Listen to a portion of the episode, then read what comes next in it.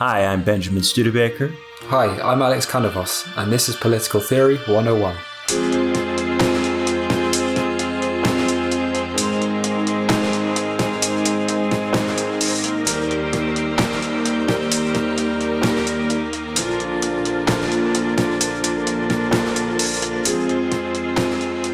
So, today on Political Theory 101, we're going to do something a little bit different. We're going to do George Bernard Shaw and G.K. Chesterton together as a pair. These are both uh, British writers of the late 19th and early 20th centuries. They were very famous writers. They wrote a lot of fiction, a lot of uh, plays, novels. They were you've probably heard the names before. You've probably seen them in quote books. They are in lots of quote books. They have a lot of witticisms and little humorous jokes that they told over the years. They knew each other. They argued with each other. They didn't agree about a lot of different things. They had a debate in 1928, so about 95 years ago, about the economy. So, in this episode, we're going to focus mainly on the political writings of Chesterton and Shaw. We're not going to focus on the fiction. And we're going to focus on some of the areas of disagreement between them. And the kind of function or purpose of this is to think a little bit about how people in Britain, a hundred years ago or so, uh, thought the world was going to be, how they thought it was going to develop, where they thought all of this was going to go. So, Shaw uh, got going as a Fabian socialist uh, originally, a socialist who thought that very gradually over time, politicians, even politicians who opposed socialism or declaimed it, would gradually make reforms that would move society in a socialist direction. Uh, Shaw was a major, major figure in the Fabian Society, the society that uh, founded the London School of Economics and uh, also a uh, significant apologist for Stalin in the 20s and 30s. Uh, not necessarily a Democrat. There are points in Shaw's corpus where he suggests that democracy may gradually be extended over time as part and parcel of the gradual expansion of socialism, but there are also moments in Shaw's corpus where he seems uh, pretty critical of democracy and pretty sympathetic to other kinds of regimes, uh, and not just Stalin. There are uh, periods in Shaw's uh, corpus where he seems a little bit sympathetic to Hitler. So, uh, complicated guy, George Bernard Shaw. Uh, then you've got G.K. Chesterton. G.K. Chesterton is a, a Catholic and a distributist. So, uh, both think that there needs to be some major change in the way that wealth is distributed in Britain. But the way of thinking about it is different. So, at the you know, outset of the debate, both Shaw and Chesterton agree that the distribution of wealth is unacceptable. But Chesterton emphasizes that this cannot mean state ownership, because for Chesterton, the state is necessarily personated by a very small number of people. So, if the state owns stuff, but the state is a very small elite group, then state ownership doesn't mean that everybody owns property. It only means that that small ruling group owns the property.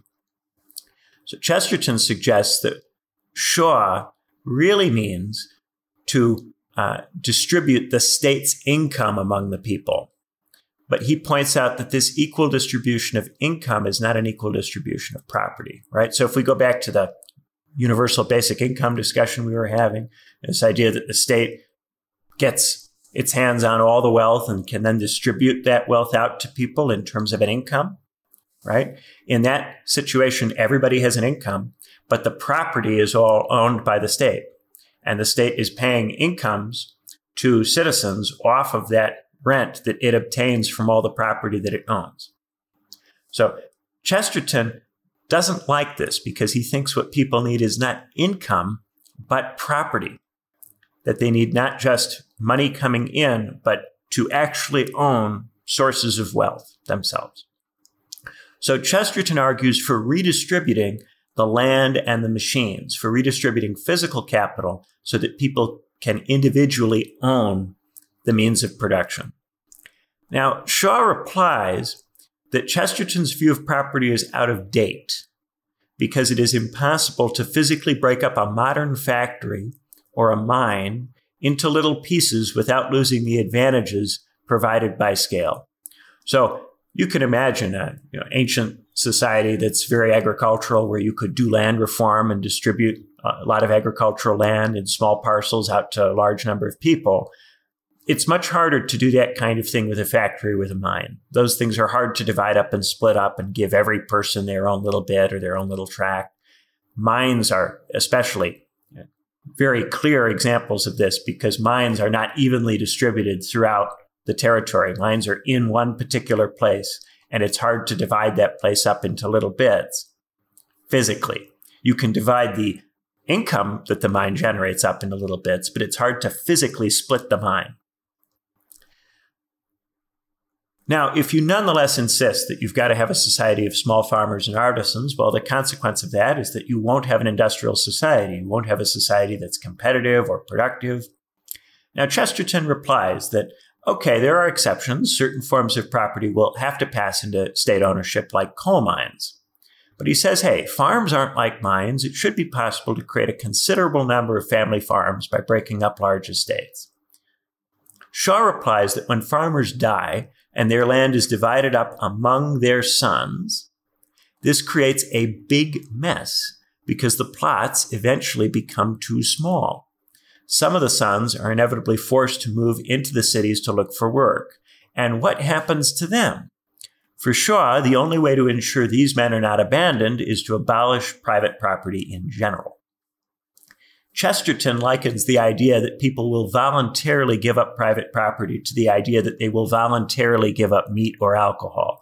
For him, it's a Puritan sensibility that Shaw has in thinking that people who own property will voluntarily give it up.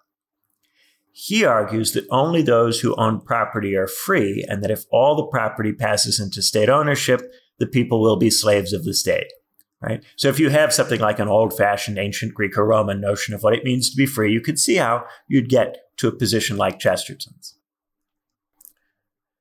Chesterton uh, and Shaw really don't manage to get much further with the debate than this. It ends with the moderator, Hilaire Belloc, asserting that the whole discussion will soon be antiquated because either industrial civilization will collapse or it will make contented slaves of us all. If it collapses, that collapse will either produce a return to traditional modes of life or it will produce an unlivable wasteland. He says that perhaps in different parts of the world there will be different outcomes and different combinations of these things, but in all of these scenarios, the distributive question will lose relevance completely. However, the moderator says this will all happen after both Shaw and Chesterton are dead.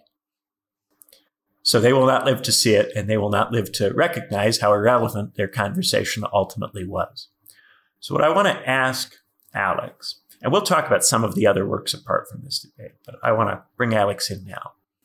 I want to ask Alex do you think that this debate is still relevant? Or do you think that one of these outcomes that uh, Belloc identifies uh, has indeed happened to us? Um, what would you say it counts as a civilization collapse? Because when I travel anywhere and you see the same type of roads and gas stations and advertisements, you tend to think you're in one civilization. So you could say it's a continuous, I wouldn't say capitalism, maybe like American flavored civilization everywhere. So I'd say no.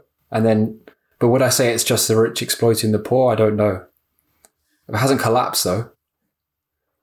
That certainly hasn't collapsed. Certainly, yeah. the living standard today in just about every part of the world is higher than it would have been in 1928.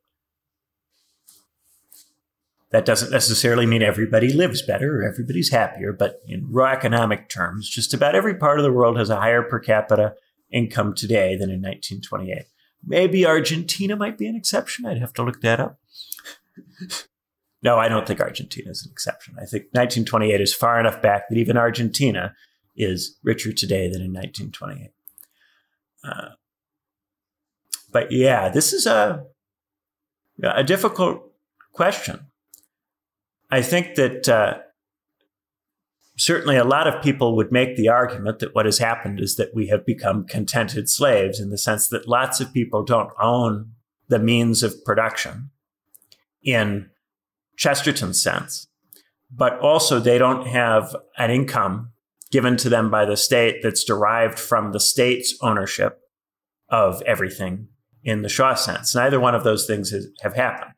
There are welfare programs, but those welfare programs are paid for with tax or with borrowing money from private entities that own the of, the means of production right so it's not the case that the state has nationalized a bunch of industries and is paying people incomes derived from the rents from those assets. The shaw society has not happened. And it's not as if there's been some redistribution or pre-distribution of land or other assets to give lots of people their own property in the Chesterton sense. Most people today are working as wage uh, as uh, wage earners, but they are more content with this situation than they very likely would have been in 1928. Did Chesterton see the society as on its way to collapse or just in decline? He gives a lot of indicators of decadence, for example, but doesn't say it's collapsed yet, even though we've lost God, I guess. Yes, there does seem to be a, a, concern on the part of Chesterton that industrial society is changing in such a way that it is uh, becoming estranged from actual people, the actual people who live in it and their needs and their traits and behaviors. Uh, one of the big themes in Chesterton's work is to make an argument that there is a, a human nature that has existed for all time. And this is a classic Catholic argument about nature and the natural, right? And industrial society can change social arrangements, but it can't get rid of this nature. And so often in his critiques of Shaw, Chesterton was quite interested in Shaw. Chesterton was so interested in Shaw that he wrote an entire book called George, George Bernard Shaw about why Shaw thinks the way that he thinks and why Shaw is the way that he is. Chesterton found Shaw very curious because for him, Shaw takes a lot of positions that Chesterton considers unnatural or manifestly unrealistic. And so, if you are someone who believes in this natural unnatural distinction, if someone can propose unnatural things, and many people can be convinced or find the argument compelling, that in and of itself suggests that uh, in that nature is able to produce someone who makes unnatural arguments. And that itself undercuts to some degree the sense in which those arguments are unnatural. The fact that there are people coming into existence with these ideas who think these things are realistic seems to be a prima facie challenge. The way that chesterton meets that challenge is to suggest that this is a new species of puritanism and just as Puritanism ultimately proved unrealistic, it could not sustain itself over many generations in its energy to condemn all of these different forms of theurgic practice that are sensuous, all these different ways of trying to approach God through the sensory world, you know, dancing, drinking, having you know, big parties, you know, these kinds of uh, Dionysian or Catholic ways of, uh, of celebrating God that the Puritans reject. Uh, in likening Shaw and the socialists to Puritans, he's suggesting that this is a similar kind of reform movement that has an energy to it that may last for a while, but ultimately will prove to be incompatible with human nature. And so ultimately will become less relevant over the course of time. Now, at the same time, you will see, certainly if you read enough Chesterton, you'll find moments where he will suggest things about human nature that will strike a contemporary reader as very bizarre. Because Chesterton is writing from 100 years ago, what seems to him like normal common sense human behavior is already a little bit different from what strikes us as ordinary common sense human behavior.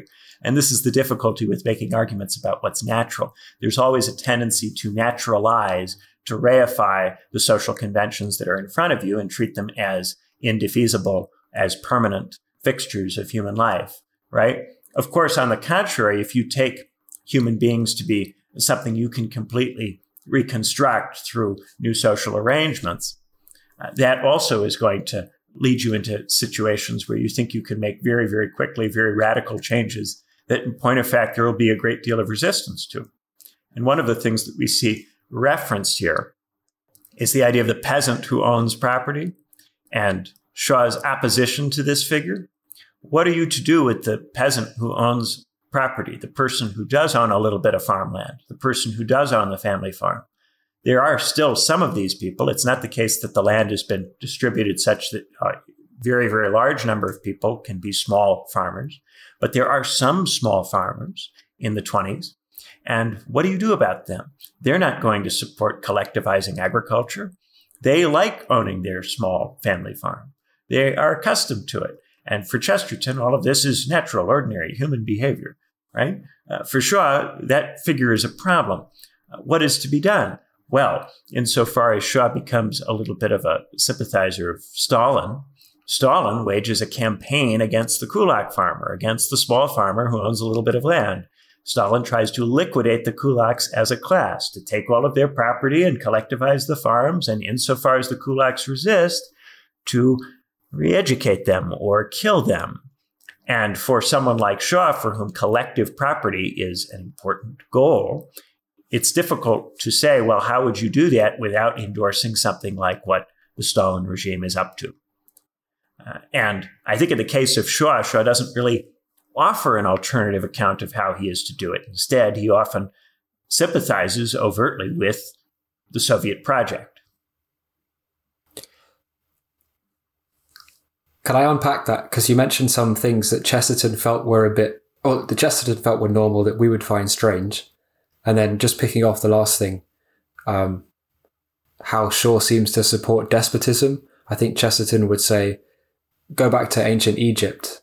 Uh, that's the first lesson that from the beginning of time, it's very easy to be despotic in nature as long as there's complexity.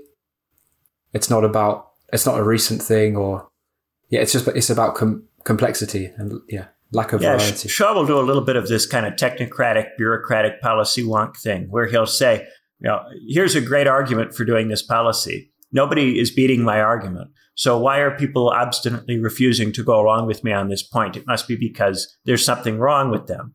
Uh, and so he'll pass into this anti-democratic attitude when he'll make an argument, feel that the argument hasn't been beaten by anybody and be frustrated with the fact that the argument does not therefore carry the day and the policy does not therefore get implemented.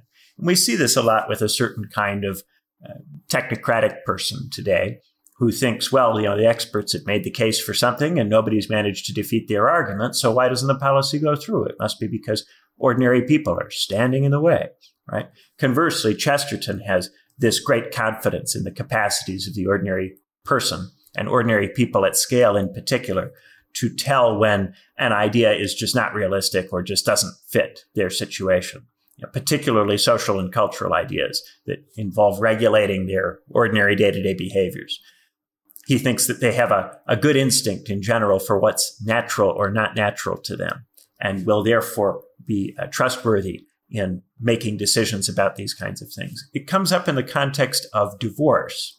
So, one of the ways in which uh, Chesterton naturalizes is that he suggests that the ordinary British people have a natural hatred of divorce. They just, uh, of course, have this moral instinct that divorce is wrong and that divorce shouldn't be allowed. And it's elites who are imposing the concept of divorce on ordinary people who, of course, have a natural commitment to the idea that marriage is eternal and is a permanent vow and you have to stick with it. Now, if you go around and survey ordinary people today, you aren't going to find that most ordinary people have Chesterton's view about divorce.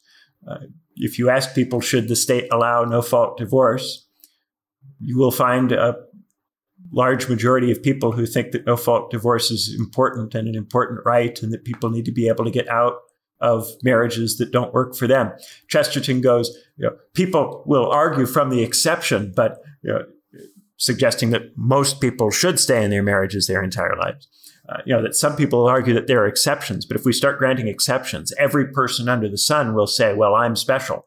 I'm the one who uh, needs the exception. Because when you start looking for exceptions, you're really, Chesterton says, looking for prideful egotists who think that they're special or different from other people and that the ordinary rules don't apply to them. So as soon as you make an exception, everybody wants to be the exception because everybody wants to be special. And therefore you shouldn't make exceptions and you should continue to prohibit divorce.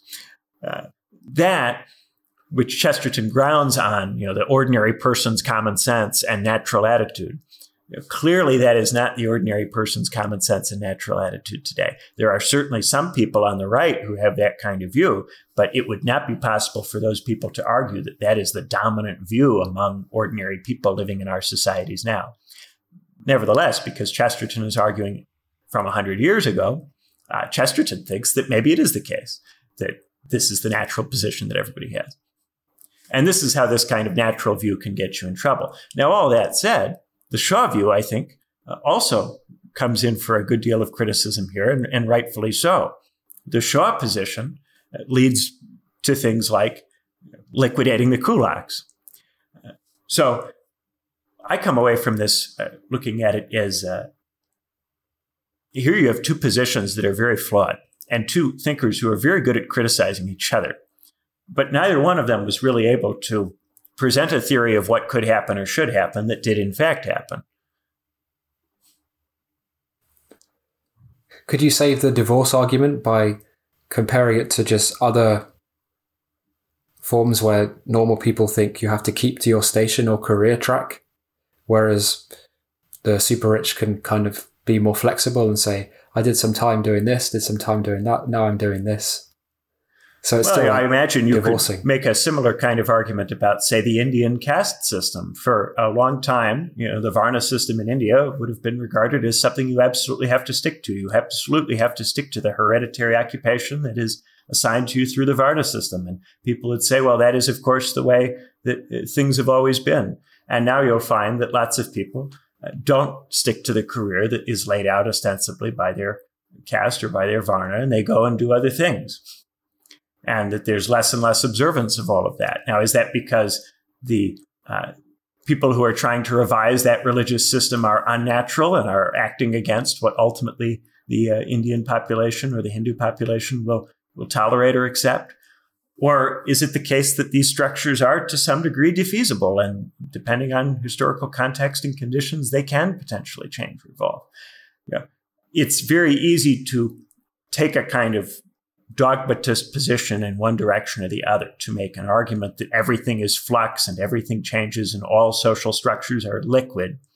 Or on the opposite side, to naturalize everything and try to set everything in stone and say nothing ultimately can change and any attempt to change anything will ultimately fail. And this is sometimes if you read Chesterton and Shaw, they can ossify a little bit into stereotypes of what we might think of, of, as progressive and conservative thinkers, with Shaw as the progressive and Chesterton as the conservative thinker.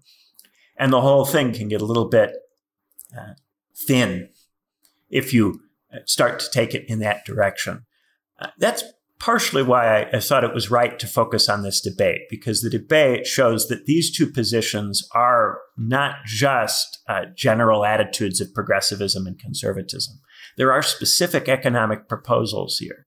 And none of these economic proposals have been taken up by anybody. So while I think there are a lot of people who look at Chesterton or Shaw as someone who has the an attitude that seems to them familiar or seems to them a bit like their attitude or a bit like an attitude that they don't like, what we find in practice is that there are very few conservatives and very few socialists or liberals or progressives who have something quite like Shaw's view or Chesterton's view. We might find maybe a few more uh, Shaw types out there than Chesterton types today, depending on whether you want to read Shaw as uh, you know, a Fabian gradualist or as someone who defended authoritarian regimes. And I think there's room in Shaw's corpus to say that you know, maybe Shaw was both of those things at different times to different degrees. but yeah, yeah, I, I think that there's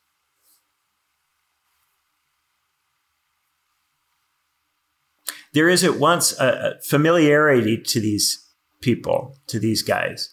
They do seem a little bit familiar, but then when you start to dig into what precisely they propose, there's some incredibly unfamiliar aspects. There are moments where Chesterton and Shaw feel like they come from completely different worlds from us. He doesn't seem like a dogmatic religious figure in the sense that he celebrates the drama that comes with being forced into a certain situation and therefore kind of romanticizes the conflict and how if if people are say they're not allowed to divorce they have to stay as a peasant still that actually creates more variety than if they had free choice. If they could choose who they associate with they actually lose free will. And there's less yeah. Yeah some of the substantive positions that chesterton takes if you were to take them today would strike someone who thinks like Chesterton as puritanical positions, right? If you were to take the, a position that you can't permit divorce today, that would not look like the natural position affirmed by the demos. That would look like a puritanical hardline position, right?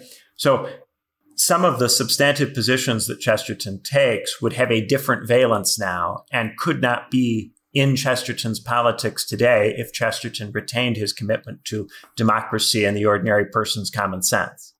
And so what we tend to find is that people who like Chesterton today, and there are a sizable number of people who like Chesterton or like distributism, a lot of these people either have very different social or cultural positions from Chesterton himself, because they have updated their social and cultural views on the basis of what is now common sense, what's the centrist middle ground or they have deviated from Chesterton insofar as they've held on to certain hardline conservative positions that Chesterton's own way of thinking and approaching things would have implied they ought to have moved on from.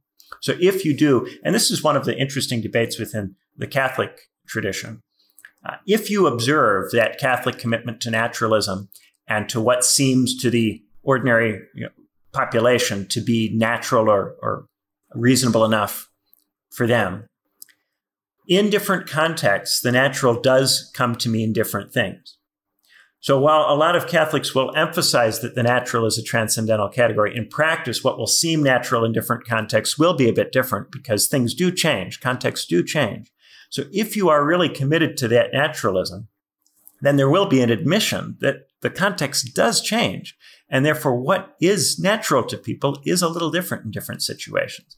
And you see some of this in the Catholic natural law tradition, some recognition in some of these theories of, of the natural that they're context dependent, that what is, say, natural to a British person and natural to an Irish person might be different. And this is where you start getting into some of the stereotypes that Chesterton traffics in. One of the ways in which Chesterton makes his concept of the natural potentially believable is by arguing that different people in different places have, to a very substantial degree, different natures. Now, this isn't a, a, kind of strict biological racist view. Chesterton, as a Catholic, will affirm that everybody is, is human and equal in certain respects and has certain things in their nature in common. But he will say that there are certain behaviors or tendencies or ways of thinking that are natural to an Irishman but would not be natural to an Englishman and vice versa. So that what strikes an Irishman as natural or reasonable will be a little bit different from what would strike an Englishman as natural or reasonable. Now, if he can make that distinction between an Irishman and an Englishman, you best believe he can make that distinction between an Englishman and someone living in a completely different part of the world. So this means that while the concept of the natural seems to be this transcendental thing, it is in point of practice for Chesterton something very variable. And one of the things that Chesterton emphasizes a lot in his work is that he is not setting down you know, cataphatically you know, rules that will always be followed. He has a, a more hesitant, more apophatic approach, not to the point of the agnostic who is so unsure about what's going on that the agnostic is you know, willing to doubt God, but in comparison with Shaw and the puritanical and quite specific positions that Shaw lays out, Chesterton has a certain woolliness in his thinking. And that woolliness comes from this attentiveness to how, in different contexts or situation, what situations, what seems natural to local people will be different. So that means if you're really thinking like Chesterton, then your sense of what's natural cannot be precisely the same as Chesterton's himself.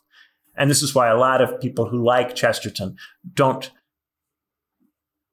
get caught up on and worried about the specific cultural positions Chesterton takes that no longer seem appropriate or natural to people today. Rather, they are committed to this general attitude of observing, and especially in cultural matters, what people consider to be common sense. It seems to be that the specific cultural stuff will be the limitation, but the limitation will always refer back to a constant natural in the sense that limitation is sacred in Chesterton, and that's how you find the divine by means of paradox. And he always writes in this manner where, you know, the very thing which is a huge, a bit like Zizek almost, like the huge obstacle is actually what is what freedom is working on. And think freedom is a constant, so is property ownership, distribution of power being equal, you know, friend enemy distinction, passions, the need to find affection in your local community. So those are still pretty consistent natural things, right? Yes. So I think this is part of what makes natural law theory really difficult is that there are some iterations of natural law theory where the natural is very contingent and very much depending upon context and where there is awareness on the part of the theorist and it's built into the conception of, of the natural that there is this variation and this contingency. At the same time, there will be other theorists who will naturalize very, very heavily and very, very broadly. So if we think back to, say, the old, old theories of, say, uh, natural rights or human rights, which you know, project all over the world you know, the same universal things onto everybody, some of that can seem overly thick and overly uh, schematic. So you're going to find that there are some theorists of the natural who are very focused on contingency. And you will find that there are others who are more focused on this sense in which the natural is anchored directly into the divine or into the universal. And the difficulty is that the concept of the natural does not, in and of itself, imply one of those ways of thinking more than the other. It's open to both this idea that what's natural to different populations in different places varies depending on the place or depending on who you're talking to. And it's also open to the idea that there's a single human nature which is completely transcendental and permanent. And so when we start talking about the natural, we have to get really specific about what we mean by that. Otherwise, as an abstraction, it is a very dynamic and wide ranging thing. And the funny thing is, the whole point of the concept of the natural is to be an anchor point. It's to be something which delimits what you can propose because the natural is, is not meant to be everything. But in another sense, anything that is thinkable is, you know, thought of by something that's in the universe. So anything that is thinkable or anything any, anybody does is to some degree natural insofar as they're in the universe and they're doing it. So the action or the behavior has in some sense come up out of nature. So it's very it's a very tricky abstraction to use and i think this is why the concept of the natural has played a diminishing role in legitimation stories over time historically because it can be conceptualized in so many conflicting ways it's so unclear what it means that very often by invoking it you start a debate rather than end it i could imagine Chesterton saying that we've lost a natural reasoning because we've lost metaphysical reasoning. Do you see where that's going? Oh yeah, a lot explain? of people on the on the right today make that kind of argument. Okay, how how yeah. Yeah.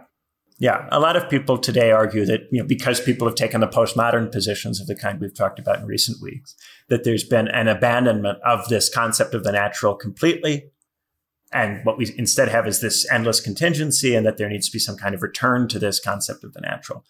Uh, the difficulty is even when the concept of the natural was being invoked by theorists like G.K. Chesterton or Edmund Burke or whomever, very often it was understood in a contingent way. Uh, and in being understood in a contingent way, that leaves room in it for the possibility of new contexts. And so even if you were to bring back the concept today, it wouldn't necessarily have the implications that many people who are critics of postmodernism think that it would have. If we really went around and asked people what seems to be the natural way to think about the divorce law, we would not get an answer that um, some of those people on the on the right who want us to you know, bring back that concept think that the answer would be. And you could only really deal with that by saying, well, the whole population has become unnatural. But if the whole population has become unnatural, then what on earth does the natural refer to? If the whole society is unnatural, then you know, at that point, the natural can't refer to any kind of common sense or baseline way of thinking that could be generalizable. And at that point, the concept doesn't seem very useful anymore. If nobody thinks in a natural way, if there is no common sense or ordinary person's opinion that you can appeal to, uh, and maybe that might be just because the society is too polyvalent. There's too much pluralism and too much disagreement. So where would you go to find common sense or the demos or the ordinary person's centrist attitude? Uh, or maybe that you know, position is still out there somewhere, but nobody can access it because the people who are engaged in these conversations are in overly elite spaces that leave them too far estranged from that person. Or maybe that person no longer participates in politics in any meaningful or consistent way. So there's no way of even hearing what it is that they think. I thought the metaphysical way of doing things is you start with the contingency and always arrive at necessity or you start with despair where there's more questions, not solutions, and then you arrive at hope, you're comforted and you have faith, even though you haven't got an immediate answer?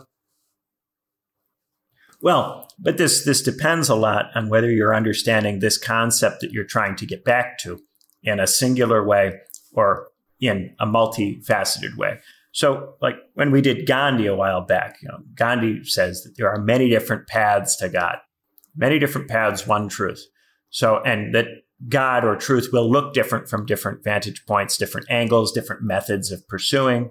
So you can have a commitment to a universal truth or God, but that commitment can be polyvalent and pluralistic in the way in which it's understood. So many different legitimate ways to go after that thing. In the same way with the natural, someone who uh, affirms the natural can say, well, there's an Irish way and a French way and an English way and a Scottish way and a German way and so on and so forth of doing this thing. And all of these are different ways, right? And maybe there's a difference between a Catholic Irish way and a Protestant Irish way. Indeed, Chesterton says that exactly, that those are two different and separate ways of doing things. And so, depending on your context, what the natural means will be something different. And then, you know, that invites you to go, well, okay, we're in the 21st century and what strikes people as natural is different now from what it was then.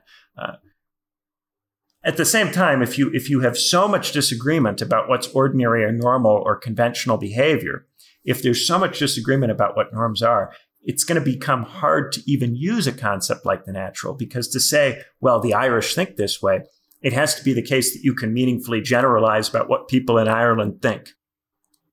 And if there's intense disagreement within Ireland and within every society, and you know, lots and lots and lots of different little niche political fandoms and, and uh, rabbit holes all over the internet, to try to say what all of those people think on a natural level all in one go is very hard. So you can then say, well, the internet has, has corrupted everything and, and denaturalized all of us and turned us all into little weirdos who think weirdly and are out of touch with what's natural, and therefore everyone needs to go touch grass. You hear that on the internet all the time. Everyone needs to go touch grass, go outside. Well, there's an implicit assumption there that if everybody did that, that they would all converge in some way on something. That if everybody was just rooted in their community and in, in the local area, they would all think in a broadly similar way because they would be rooted in that. Now, maybe that is the case, but also it's not natural to people, especially young people, to get off the computer. It's not natural to them to put down the phone. Trying to put down the phone or trying to put down the computer is a Puritan move today for young people. It's not what it's natural to them to do. And if you went around and said, let's ban phones or let's ban computers or let's set hard time limits on how long you can spend on devices, you, would get the same kind of, of pushback that you'd get if you tried to ban and when they did try to ban alcohol 100 years ago. So in a way, you know, all of the different arguments for getting back in touch with nature involve transgressions of what is now natural to people. If you take the concept of natural, you know, what do we all have in common? Well, all these people online have in common the fact that they're online. And that is what's natural to them being online. They're digital people. That is their nature now. Maybe that's the, the equivalent of wine and, and feasting and fun games, which Chesterton would also celebrate as part of our humanity in a non-Puritan way. And yes, you the difficulty is a lot of people who like this kind of thinking think that people need to return to a way of living that is more pre industrial. So if what is natural to people is now not just industrial, but digital in character, because we now live in a digital age that is you know, meaningfully different in terms of day to day life to the point where what strikes people as natural or common sense is very far removed from what you know, did 100 years ago, much less you know, pre industrialization. It becomes really difficult to make an argument for constructing a society on the lines that, say, Chesterton lays out, where you're supposed to do some kind of predistribution or distributism that gets people back into you know being on a farm. You know, by the time you get to the 50s and 60s, the idea that you've got to return people to farming, that what people need is to go back to farming, you know, that's an idea which is increasingly not distributist, but Maoist in character. That idea is so strange by the time you get to the 50s and 60s you know, this idea that really the way in which you ought to relate to life is the way in which the peasant relates to life. You know, the fetishizing of the peasant is having privileged access to something. Uh, that becomes a Maoist conviction at, at mid-century. You know, it becomes the idea, you know, the Khmer Rouge says, get, get people out of the cities and, and put them back in, in, into farming. Now, they don't necessarily say that you should have each one of these people owning farms you know, as a small peasant farmer, they, the Maoists and, and the Khmer Rouge affirm various visions of collective agriculture. But this idea that you ought to have as the economic base the, the, the farm, you know, that idea is, is so far removed now from where we're at. You know, to the point where if Dr. Phil wants to completely resocialize somebody, you know, Dr. Phil, the psychologist on TV, he says, you know, send them to the ranch. That's the the meme online, right? Send them to the farm, send them to a completely different context. You know, take their phone away. At this point, when you say you know, to a young person, "I'm going to take your phone away," this is taken as an attack on their very ability to exist. This is, you know, and I mean this not in a way of making fun. This is genuinely, if you're a digital person who is habituated to life online and on the internet and on screens, it is not such a simple thing to take away the phone or take away the computer. That is like telling someone, never go into a bar in the 20s. It is like telling someone, you must never dance. And the, the recognition of that, once you come around to that point, it makes it very difficult to really implement something like this Chestertonian attitude. Well, he didn't say that everyone should return to peasants. He just said that whereas you can't have a nation full of millionaires or communists, there's been infinite number of tolerably contented peasants. And then, as you said, if a Chestertonian could just apply this to the modern day, maybe consider themselves a peasant on the internet.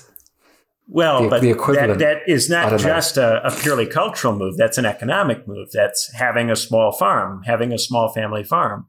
And at this point, if you look at, say, agriculture as a percentage of output, you know, or the number of, of people who need to be able to do agricultural work for the society to thrive, it's not a very large number of people. It's not a very large percentage of the population, in part because our efficiency when it comes to working land has improved, in part because the price of food has come down. It would be very difficult to divide all of the agricultural land up into self sustaining parcels that uh, could accommodate the whole population when you have so many people as we do now.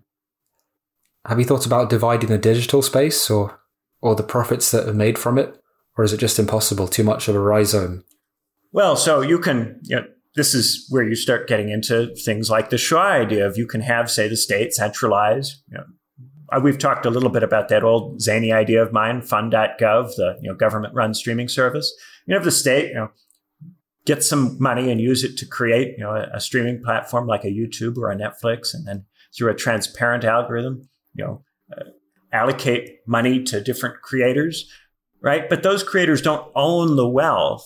They're receiving an income from the state. And the state, you know, you have to trust the state in that situation. And, and you often express mistrust. You express a little bit of a Chestertonian mistrust when I throw this idea at you.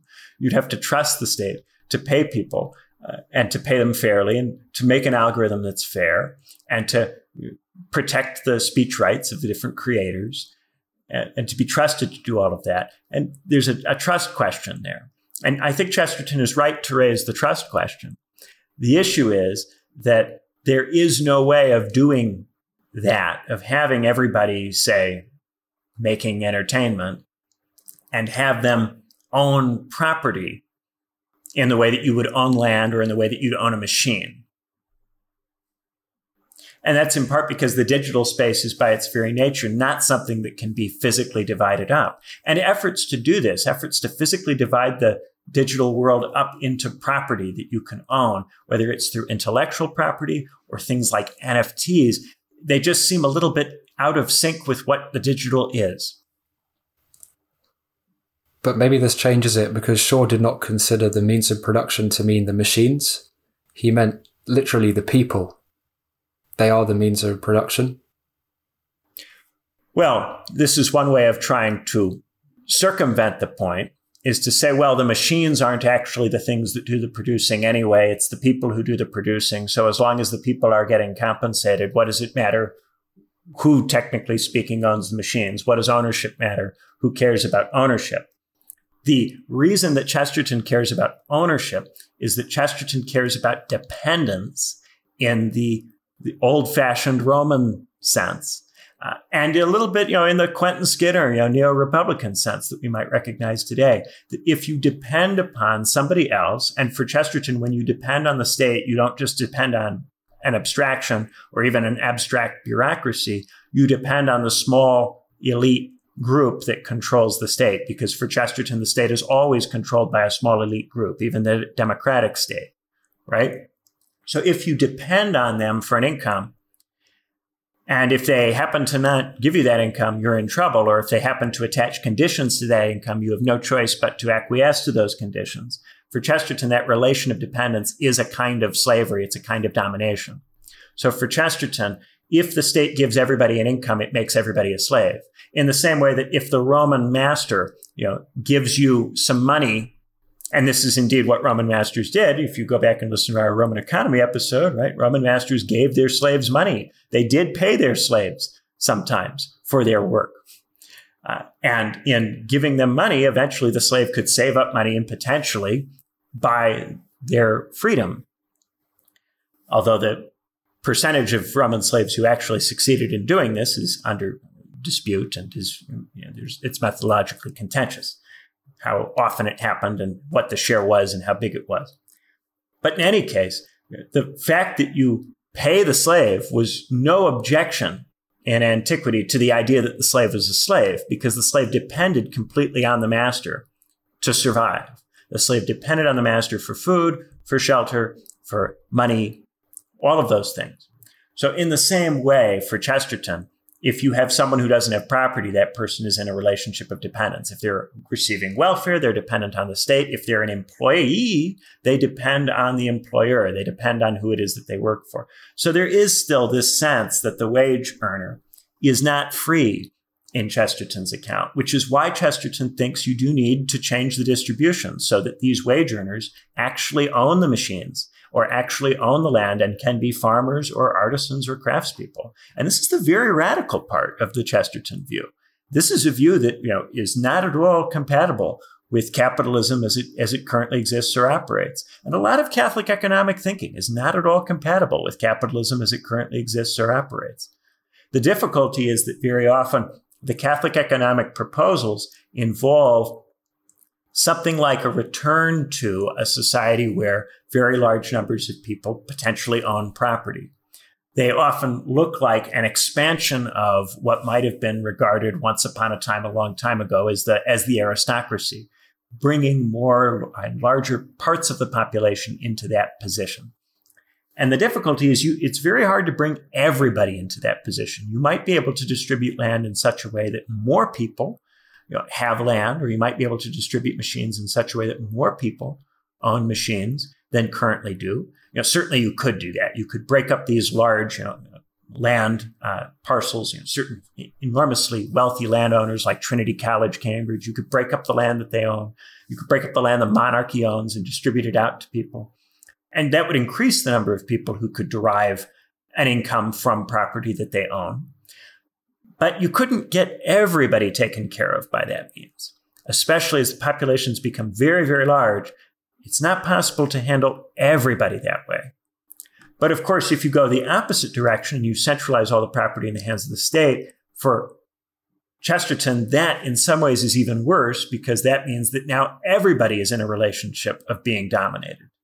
Whereas right now, some people have property and some people are, are not being dominated. In a society where nobody has property, then everybody is being dominated. And this is why people who operate in this particular phylum hate this idea of you'll own nothing and you'll be happy. You own nothing, but you won't mind.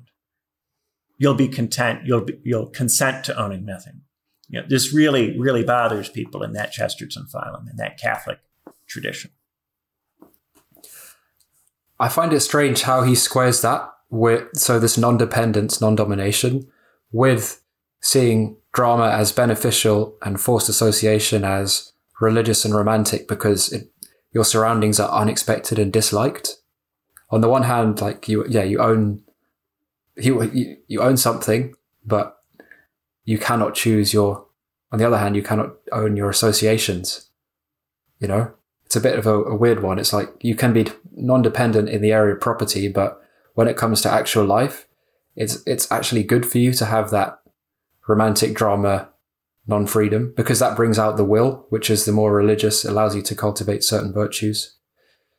It's a bit strange how he squares the two. Yeah. So if you own land, the fact that you own land near other people who also own land necessarily means that you are going to be involved with them. So your freedom comes at the cost of your involvement with the local community and with that community's sets of interests and needs. Because land is, is geographically fixed, the fixedness of it means that the freedom that you get from owning the land nonetheless entangles you in a community and gives you a sense of response, uh, set of responsibilities and duties that you can't really escape. So those are thrust upon you as part of the price of the liberty that you get from owning the property.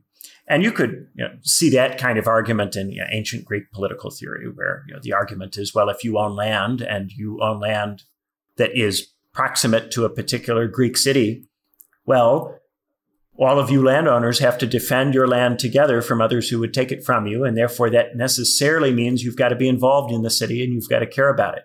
You've got to care about its maintenance. And you can't really get out from under that. And the person who owns land but doesn't want to have to do their, their duties to the city or, or to the community or the village or the town or what have you, you know, is obviously acting in an irresponsible way because the only way they can have land is through the continuation of those associations. So you don't get to choose the fact that the land that you inherited is, you know, proximate to Athens, you know, or proximate to Sparta. You don't get to choose that. And so there are certain duties and certain entanglements that come with where the land is. Yeah. And that's part of what happens when you have a society that is property based. And so someone like Shaw will go, well, wouldn't it be better if you didn't have those entanglements? And that loyalty to a particular locality and you instead just received a chunk of cash from the state. So, what bothers you more, you know, the entanglements of community or the dependence upon the state? And it doesn't seem possible to avoid both of those things. And this is what I like about doing this debate and these theorists is that they're really good at pointing out the things that are not quite right about one another's theories. Do you think you could convince Chesterton and the distributists to expand this distribution to more than just property? So, as Shaw wanted? Well, you every- do see Chesterton acknowledge that there are exceptions. It's it's interesting because when he talks about divorce, he says that you can't make any exceptions because then people will say that everything's an exception, right? But when he is in this debate with Shaw about uh, and this debate with Shaw takes place about a decade after the writing about divorce, uh, which will be in the show notes for the Patreon listeners. Uh, the, uh, the, the debate, he does make direct appeal to the concept of an exception. And he says that coal mines in particular are exceptions, that the state can own the coal mines. Well, if the state can own the coal mines, then I suppose that's how the coal miners are going to have to be taken care of, right? The coal miners are going to be in a union and the state is going to negotiate with the coal miners union. And that's going to result in the coal miners getting paid out some dividend from the mine.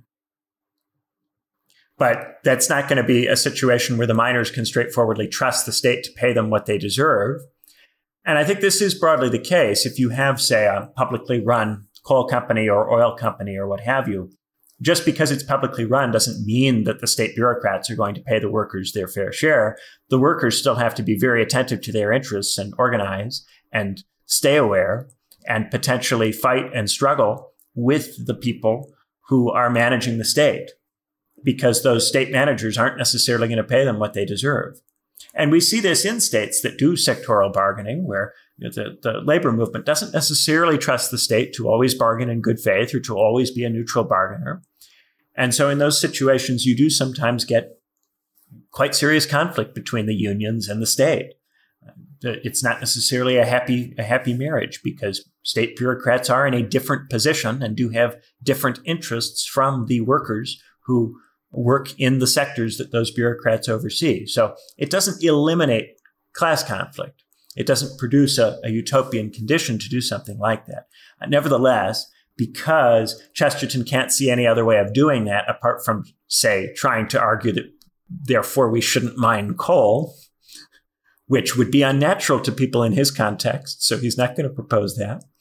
Uh, he goes along with it. Someone like Gandhi would say, well, therefore you shouldn't mine coal. You should reject all of that. You know, the fact that it's not compatible with this, uh, a, a, good or, or just distribution means that it just is an activity people should reject spiritually on the basis that it necessarily comes with these distortions. Chesterton won't do that because of his commitment to the natural. It's already natural to the industrial British person this idea that, of course, not only should coal be mined, but all of the benefits of coal mining, all of the energy and all of the machines that coal mining allows to operate, those things must all continue to operate. Yeah, but both sides of the debate could seem to silence the individual, the worker, the public opinion. But it's interesting how Chesterton says that public opinion is public opinion minus my own opinion. So whatever the other person thinks is valid, whatever I think, it's not important. And then if everybody does this, then there's just a vacuum, which is just filled by a few certain kinds of journalists. And so, yeah, he's he, a communist can maybe find sympathy sympathy with a conservative Catholic argument if you're talking about giving each individual an opinion about their work. I don't know. Yeah. Yeah, and there are major divisions within the Marxist tradition between say, uh, you know, people who are focused on the possibility of distributing income, like Andre Gorz and you know, old-fashioned workerist uh, Marxists who think it's very important to focus more on uh, you know the, the position of people uh, in in labor. Uh, I, I, do think that the thing that ultimately makes someone like uh, Chesterton very much not a Marxist is that Chesterton would rather have a society where some people own stuff than a society where no one does. Uh, and he would rather conserve a society where some people own stuff than move to a society where no one does. Whereas I think generally, and it's it varies, but within the Marxist tradition and within the left, a society where everybody owns stuff and where nobody owns stuff are similarly valued a society where everybody's an aristocrat, and a society where uh, everything is collectively owned or the notion of property drops away. Those societies are closer to value to one another than either is to the society where some people own stuff and many other people own nothing. And this is uh, more roundabout, but since we're coming close to close, do you think you agree with him saying that God is the best rational skeptic and actually wants philosophical doubt? Or would you think that religion and philosophy are more separate? Well, I think one of the things that I think has come out of many of the episodes that we've done about religion is this emphasis on the degree to which religion is philosophical in its best iterations, that there, every faith on earth has got a, a philosophical iteration of it that plays with these tensions between what we think we might be able to know and what we can't know and can't be sure about. And it's even people who deny uh, all religious traditions outright. If they do that in a dogmatist kind of way, they are more similar to the religious traditions they reject than they realize. And this is a criticism that Chesterton levels at Shaw all the time that Shaw is too much of a dogmatist and he's too rigid and he's too specific and, and overly precise with all of his pronouncements about what people have to do, too absolute. And I think an opposition to dogmatism in general is a good thing. A uh, you know, a, a trying to get outside of that dogmatic skeptic binary that we otherwise so often get caught in is a good thing. And that dogmatic skeptic binary can be religious, it can be scientist in character. I think we see people on both sides of the God question who are dogmatists and on uh, both sides of the God question who are skeptics, insofar as there are some very, very uh, you know, skeptical forms of religion that are nonetheless forms of religion uh, out there. That's that's broadly my take. At this point, I don't really view myself as say pro or anti-religion because I think that oftentimes people have projected onto the category of religion the concept of dogma when really the question of whether we're dealing with a dogma is a separate and distinct question from whether we're dealing with religion. And those two questions really have almost nothing to do with each other. I thought he Does that make sense? Yeah, yeah. I thought he said Shaw was not so much rigid, except for when he thinks that, say, humanity is not progressive, therefore we should choose progress over human limitation, and just he can't you can't pin Shaw down. He says yeah, there's no the, golden rule. The contradictions with Shaw that really fascinates Chesterton is that he is both a progressive and a Puritan. So he is someone who is very rigidly committed to particular hard rules that for Chesterton are unrealistic. At the same time, he is also constantly changing and updating these rules in a bid to be ever more modern or ever more on top of things. So I think a lot of people today see in Chesterton's critiques of Shaw many of the critiques that they might like to make about certain parts of the cultural left. Insofar as there are these very hard rules for how you've got to treat people, how you've got to behave, but the rules are constantly being updated and changed so that you can never be on top of them, so that they never correspond with the ordinary person's uh, uh, natural instincts or common sense or a sense of what's normal, ordinary behavior. It's never possible to reestablish any kind of stable set of norms because the person who thinks like this is constantly changing to try to be as modern as possible, as progressive as possible, as ahead of the curve as possible. And that I think is the one of the central contradictions about Shaw that drives Chesterton crazy and also fascinates him and causes him to want to hang out with Shaw all the time and write about Shaw all the time and talk about Shaw all the time. One thing I did notice is that Chesterton talks about Shaw more than the reverse. Because Chesterton finds Shaw really fascinating and Shaw finds Chesterton just a little bit reactionary. maybe it's the opposite with you. You find you could you could find some conservative Christian very fascinating, but they might find you just ordinary leftist. I don't know. well, you could certainly say that in this episode, I spent more time talking about Chesterton and how Chesterton strikes me as a, a, a weird guy than I did about Shaw. Uh, yeah, maybe that maybe the tradition or side of things that you start with has something to do with how you tend to view people who tend to have a opposite side valence or are thought to be opposite side valence. Uh, yeah, that's an interesting point, Alex. That's a good way to close. That was sharp. Well, I like that. Yeah, I was also going to ask you what you think about the other two points which make a people great after you consider the national things like government, war, and art. But you know, it was basically ah, well. yeah.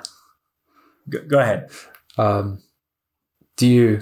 What's your attitude to life in terms of how? What's your at- artistic attitude towards the holiday, and what's your attitude to death in terms of what's your moral attitude towards a fight?